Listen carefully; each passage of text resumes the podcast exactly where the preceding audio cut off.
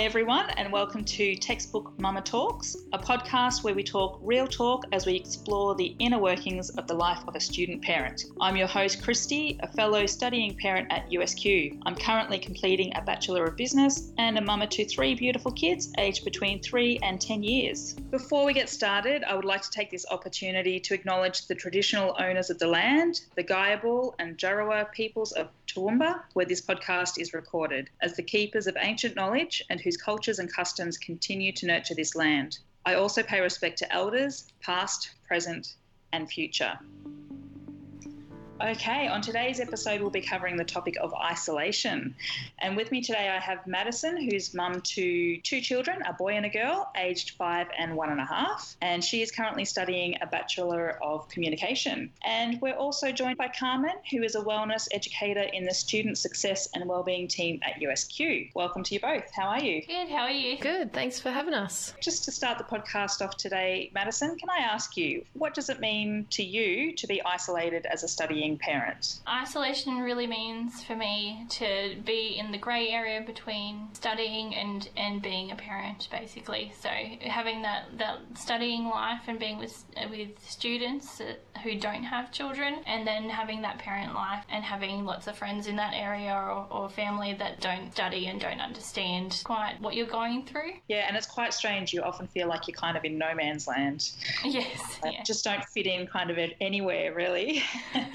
okay, so how do you combat this feeling like you're in no man's land? I feel like it's important to introduce yourself as your own individual person. So when you're meeting new students and, and meeting student peers, then it's important to own your own identity and not make that being a parent. Making sure that when I introduce myself, I go, I'm Madison, here's my interests and what I do for a living and, and what I'm studying. So, how do you explain to other students, for example, if you're in a group assignment, that you're unavailable because of your parental commitments? Uh, that would be being very transparent and honest. So, basically, making sure that they understand that you have certain commitments and that you need a certain amount of time, making sure that you are very honest with saying that your kids are sick or that you need this amount of time to look after them and that you will get it done eventually, but you can't do it right now. Yeah, and I think reassuring them that, that it will get done and that you, you're, you're on it, yes. you're on top of it, but just kind of explaining you've got these other pieces. Yeah, I love that. Another issue that I know people have with kind of in this situation is comparing themselves to others. We hear about the mums who are full time student, full time work. I used to laugh, you know, they used to volunteer in Guatemala and have eight foster kids. When it feels like everyone else can do all of these things, things. What is it that you do for yourself to kind of help yourself not kind of fall into that trap of feeling quite isolated in that way? Personally, I found that especially once I got really into the study, I was I was one of those parents that had yeah. everything going and was yeah. able to keep it on top of it. I really found that it was just time management at the end of the day was was how I got that stuff done. And I think it's mm. important. Like, I've also felt overwhelmed and I can't get a good enough mark for what I want or that no one understands what I'm going through.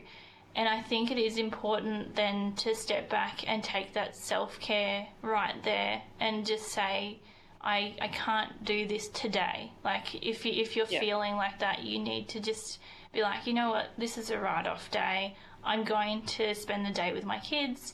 I'm just going to have fun.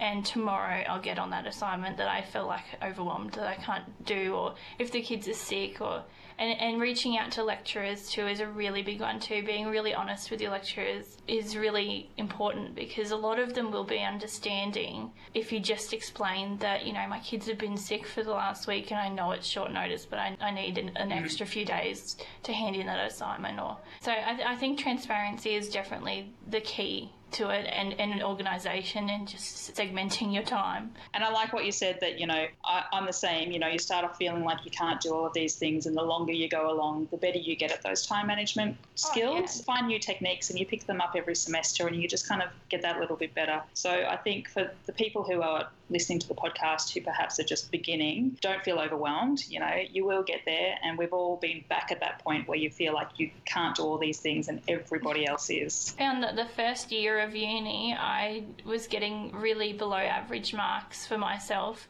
and I felt horrible. I felt like I couldn't do it.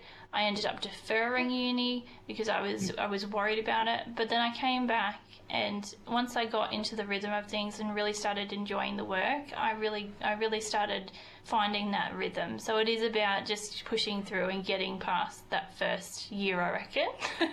yeah, yes. And speaking of your, your marks, I know that a lot of people can feel like everyone else is getting HDs and they're just passing. But I think it's important too for people to realise that we're all at our own place. Really, uh, a pass is important you know the hd is not as important depending yeah, on the situation yeah. so moving on how do you prevent yourself from comparing your situation to others around you I find that it is very hard. So I think it is really hard to do that, especially if you surround yourself with people who are high achieving, seem like they have everything together when you don't. But at the end of the day, you really just need to step back and, and think about how much you've you've accomplished yourself. I myself come from a pretty low uh, socio-economic background, and it's amazing that I'm even at university. Like I'm first in family, and you yeah. forget about how much you're doing on top of other things with other people.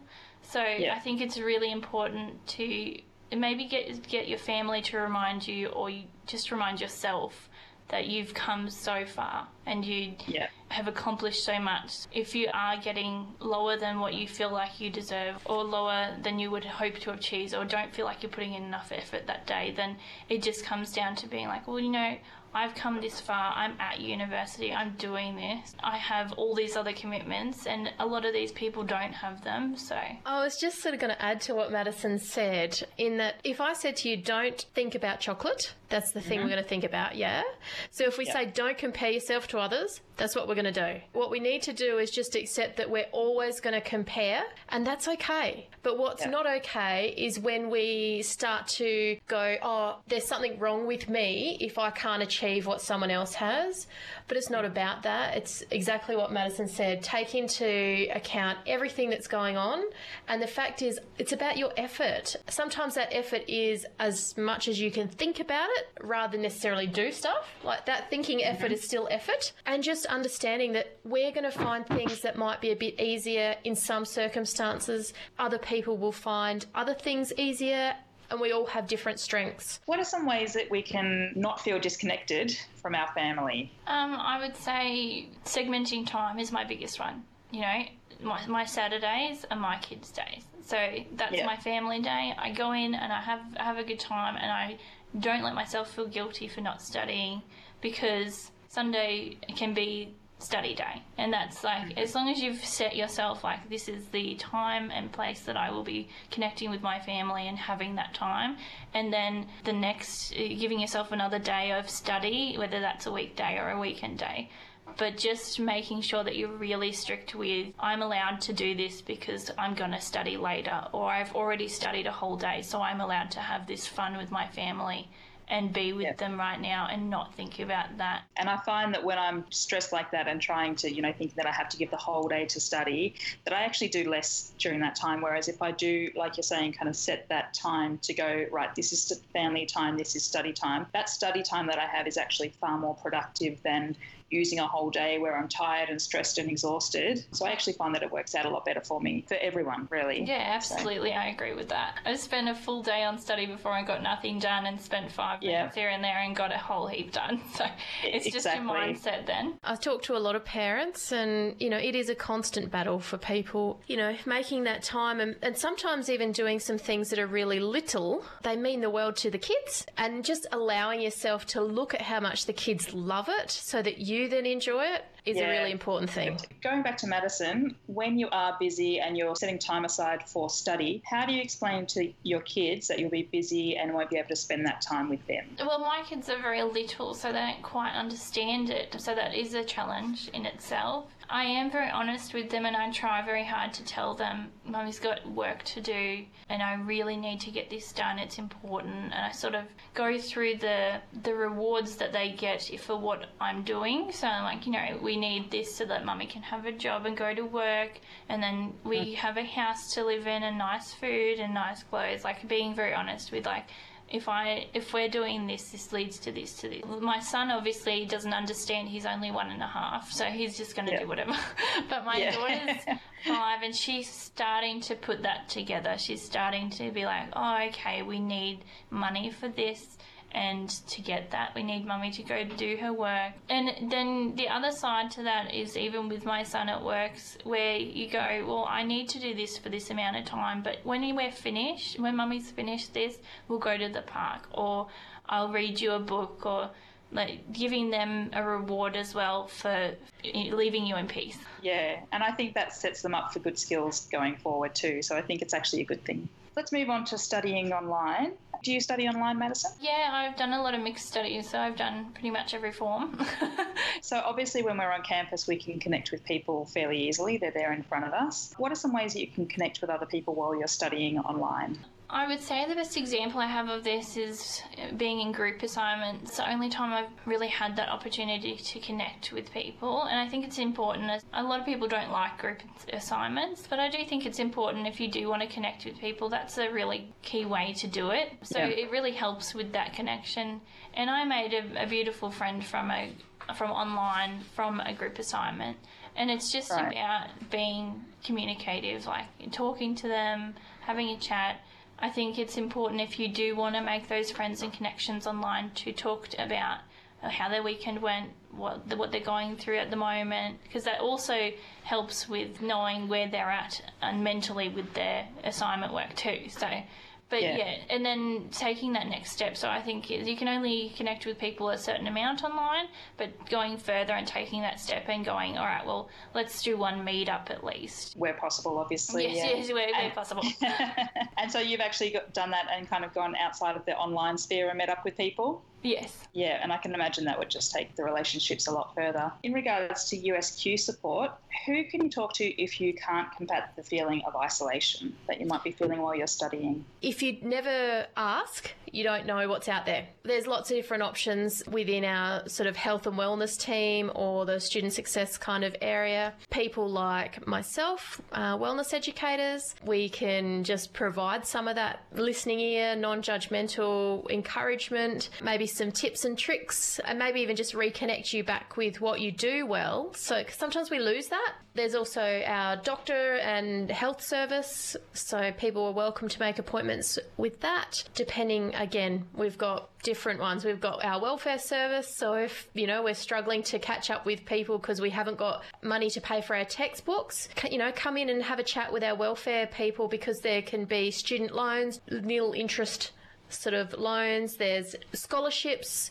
Don't hesitate to have a look and have a go. That's what they're there for. Yeah, we've got our spiritual kind of area, which is the Multi Faith Centre, which is very good as well and lecturers and other students are great supports. Yeah, so certainly lots of people to talk to if you need to. And whereabouts would people get in contact with a lot of these services? How do they find them? Even just doing a Google search of USQ counselling and it'll probably mm-hmm. take you straight. And you can book appointments online or you have phone where you can ring to certain places and each of the main campuses have workers there, but we can also do phone and online stuff as well. Yeah, brilliant. And I know that also, you know, whenever you are feeling a bit stuck about where to find a service for USQ, you can always contact your SROs. Yeah. And I know that you can phone them or email them. So some people are feeling a bit nervous about phoning. You can actually email them as well to just to find what's the next step. How do I get in touch with this service? Okay. And Carmen, do you have any advice or tips on ways to prevent or fight off these feelings of isolation? Oh, I think isolation is a really tricky thing. You can be surrounded by people and still feel isolated because you don't actually yeah. feel connected, that they get the pressures that you're under. Madison's hit a lot of tips already. Being able to allow yourself to step away from study and actually enjoy that time, you know, if it is the Saturday that you schedule out, you know, or maybe go, we need to do something different as a family. We haven't been and done something like this. Let's go and let's go and do that for the afternoon. And so quite often doing something different connects in a different way. Yeah. So yeah, there's lots of different options, but also just being aware that sometimes when we feel lonely, we actually kind of pull ourselves away from people. And sometimes we do that because we want them to reach out and say, hey, you're not going too well. But Yep. people can't always read those cues. So Yep. if you want a hug from someone, ask for it. You know, rather than just going, you know, they should know what I want. Just give, just put out there what you need. Unfortunately, none of us have been given the gift of mind reading, so yeah, that's a really good tip. At the end of the day, isolation is, is all about reserving into yourself. And it's mm-hmm. really important to really recognize when you are feeling like that, making sure that you're self aware about that because, like Carmen said, not everyone is going to be, be able to pick up the cues that you're giving. And even if you're trying to be obvious about it, you do need to tell somebody, whether that's your partner or your friend or, or one of the guys at USQ. I, I think it's really important to self be very self aware about how you're feeling and and honest to other people about it. Excellent. I think they're great tips from both of you. Well, thank you both. It's been a real pleasure to have you with us today. Thank you, Madison, for sharing your own textbook mama experiences. um, and thank you both, Carmen and Madison, for giving us such wonderful advice and wisdom. Thank you very much. Thank you. Thank you. That's all we have time for today. Thanks for tuning in. To keep on listening, you can find more episodes on Podbean, iTunes, or USQ's social hub at social.usq.edu.au. If this talk tickled your fancy and seemed all too hashtag relatable, have you heard about USQ's Studying Parents Facebook group? This unique online community is for USQ studying parents and is designed to support you to succeed as you navigate studying with family life. To join the group, just head over to the University of Southern Queensland on Facebook and don't forget for more resources and motivation dedicated to support you throughout your student journey, connect with USQ's social media accounts by searching at USQEDU. I'm Christy, you've been listening to Textbook Mama Talks.